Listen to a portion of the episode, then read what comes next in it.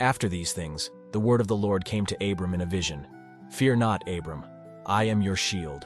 Your reward shall be very great. But Abram said, O Lord God, what will you give me? For I continue childless, and the heir of my house is Eliezer of Damascus.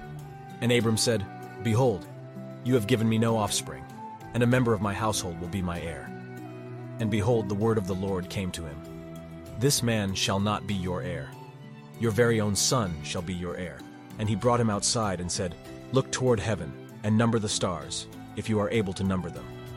Then he said to him, So shall your offspring be. And he believed the Lord, and he counted it to him as righteousness. And he said to him, I am the Lord, who brought you out from Ur of the Chaldeans, to give you this land to possess.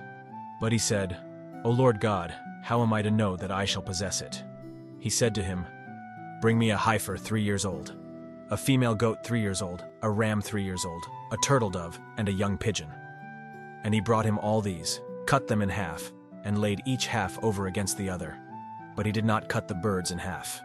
And when birds of prey came down on the carcasses, Abram drove them away. As the sun was going down, a deep sleep fell on Abram, and behold, dreadful and great darkness fell upon him. Then the Lord said to Abram, Know for certain that your offspring will be sojourners in a land that is not theirs, and will be servants there, and they will be afflicted for four hundred years.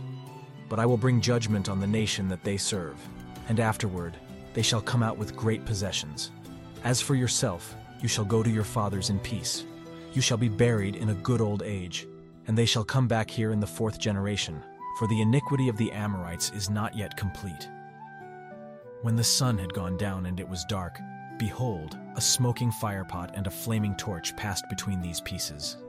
On that day the Lord made a covenant with Abram, saying, To your offspring I give this land, from the river of Egypt to the great river, the river Euphrates, the land of the Kenites, the Kenizzites, the Kadmonites, the Hittites, the Perizzites, the Rephaim, the Amorites, the Canaanites, the Girgashites, and the Jebusites.